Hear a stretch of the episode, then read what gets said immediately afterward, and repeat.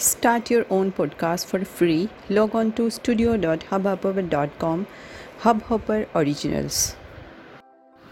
Hello friends કેમ છો બધા બાળકો મજામાં છો વાર્તાઓ ગમે છે ને હું જોઉં છું કે કેટલા લોકો મને સાંભળે છે અને મને ખરેખર ખૂબ જ આનંદ થાય છે એવું જાણીને કે તમને લોકોને મારી વાર્તાઓ બહુ જ ગમે છે સો તમારા બધાનો ખૂબ ખૂબ આભાર આજે આપણે એક નવી વાર્તા કહેવાની છે જેમ મેં તમને લાસ્ટ ટાઈમ કીધેલું કે હમણાં થોડા દિવસ હવે આપણે ફરીથી પ્રાણીઓની વાર્તા કરીશું.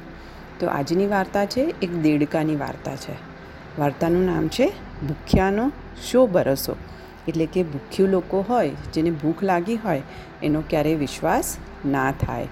તો ભૂખ્યાનો શો ભરોસો તો ચાલો આજે શરૂ કરીએ આપણી વાર્તા. એક કૂવો હતો. કૂવામાં દેડકાઓનો રાજા રહેતો હતો.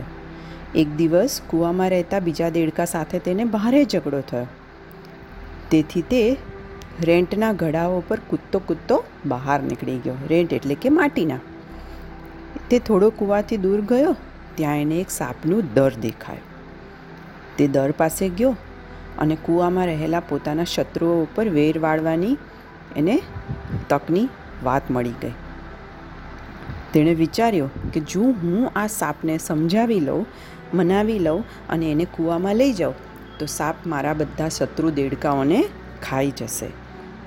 અને આમ જ કાંટાથી કાંટો કાઢી શકાય એમ મારા શત્રુઓને શત્રુઓ સાથે જ હું વિનાશ કરી શકીશ.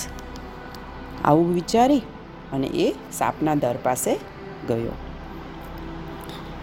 સાપના દર પાસે બહાર ઊભા રહી અને બોલ્યો, ઓ સર્પદેવ ઓ સર્પદેવ દરમાં રહેલો પેલો સાપ બોલ્યો, તું કોણ છે?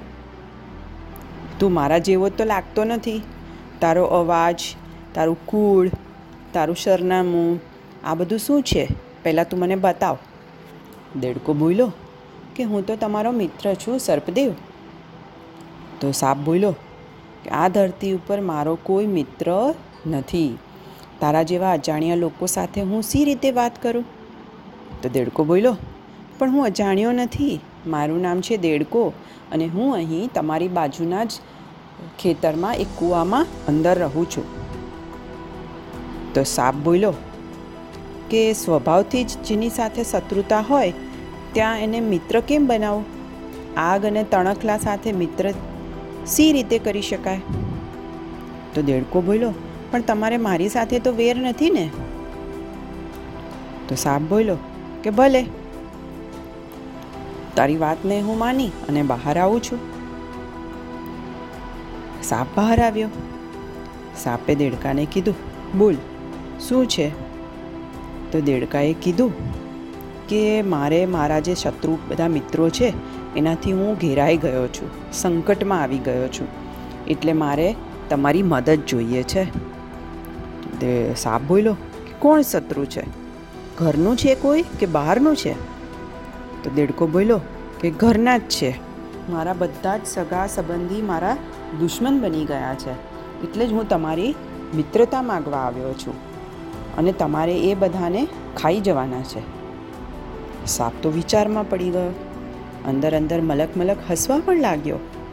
સાપને થયું કે આ ગળપણમાં ઘરે બેસીને ખાવાની આવી ઉત્તમ તક ક્યાંથી મળશે? એટલે બોલ્યો કે ભાઈ, તું મારી મદદ માગે છે. તો મારે તારો આભાર માનવો જોઈએ. પણ હું તો હાથ પગ વિનાનો છું. હું કૂવામાં કેવી રીતે ઉતરીશ? તો દેડકો બોલ્યો કે તમે એક કામ કરો. હું કૂવાની અંદર ઉતરી જાઉં અને એક દોરડું લટકાવી રાખીશ. એ દોરડાની ઉપર લટકતા લટકતા લટકતા તમારે કૂવાની અંદર ઉતરી જવાનું છે. તો દેડકાએ ધીમેથી સાપને કીધું અને સાપે માની લીધું. હવે દેડકો એને સાપને લઈ અને કૂવા પાસે જાય છે.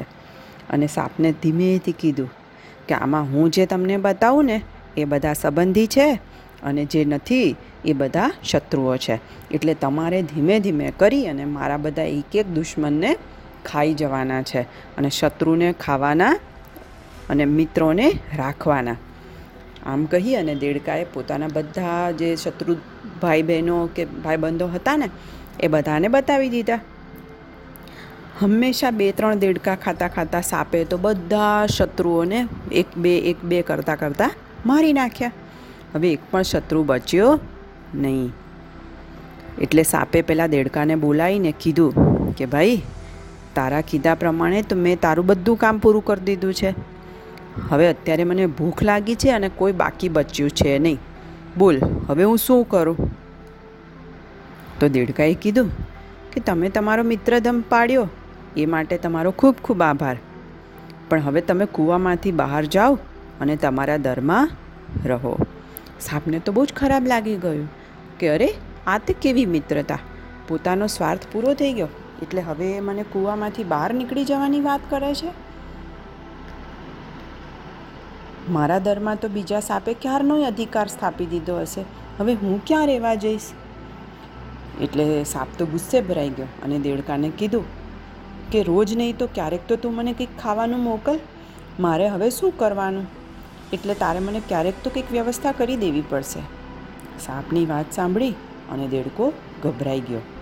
એને પોતાની ભૂલ ખબર પડી ગઈ કે દુશ્મન સાથે એણે મિત્રતા કરી હતી.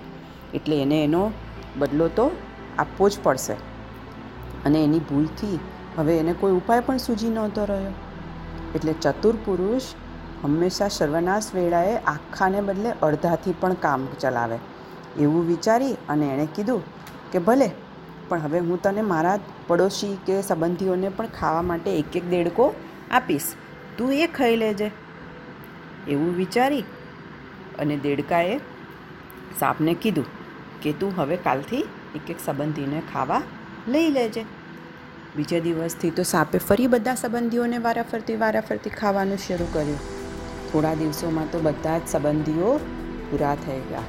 સંબંધીઓ તો પૂરા થયા બાળકો, પણ સાથે સાથે સાપ પહેલાં દેડકાના પોતાના બચ્ચાને પણ ખાઈ ગયો અને દેડકો તો બસ કલ્પાંત કરતો રહ્યો, એટલે કે રડતો રહ્યો.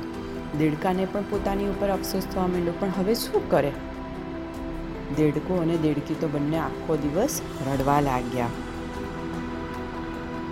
પોતાના સાથીઓનો પોતે જેણે નાશ કર્યો હતો, એટલે એને એની ભૂલ તો સમજાણી, પણ હવે રોયા સિવાય એની પાસે કશો જ વા, બચ્યો ના હતો. એટલે એની પત્નીએ કીધું કે, દેડકા, હવે જો, આપણે આપણું બધું જ ખોઈ બેસ્યા છીએ, આપણો પુત્ર પણ ખોઈ બેસ્યા છીએ. એટલે હવે આપણે એવું કરવું જોઈએ, કે અહીંથી આપણે બંનેએ ભાગી જવું જોઈએ. નહીંતર સાપ આપણને પણ છોડશે નહીં.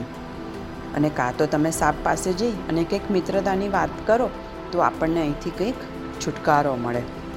એટલે પોતાની પત્નીની શાણપણભરી વાત સાંભળી અને દેડકો સાપ પાસે ગયો અને કીધું કે, ભાઈ, તું ચિંતા ના કરીશ. હું તને ભૂખે નહીં મરવા દઉં. બાજુમાં બીજું તળાવ છે. હું ત્યાં જાઉં છું. એમાં ઘણા દેડકા છે. એટલે ત્યાં બીજા દેડકાઓને હું છેતરી છેતરી અને અહીં મોકલતો રહીશ.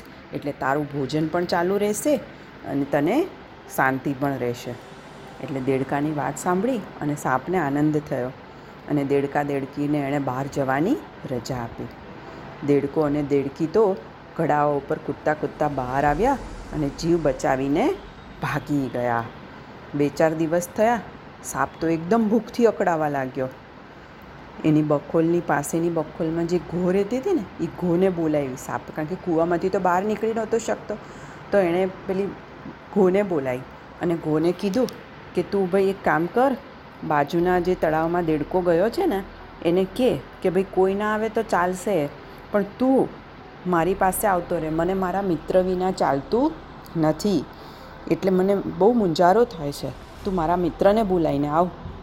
ઘો તો સાપના સમાચાર દેવા માટે કૂવા પાસેથી નીકળી અને શોધતી શોધતી તળાવના દેડકા પાસે ગઈ અને દેડકાને કીધું કે ભાઈ તમને સાપ બહુ યાદ કરે છે, તમે આવતા રહો ને પાછા? દેડકાએ ઘોને શું કહ્યું બાળકો, ખબર છે? કે ભૂખ્યાનો શો ભરોસો?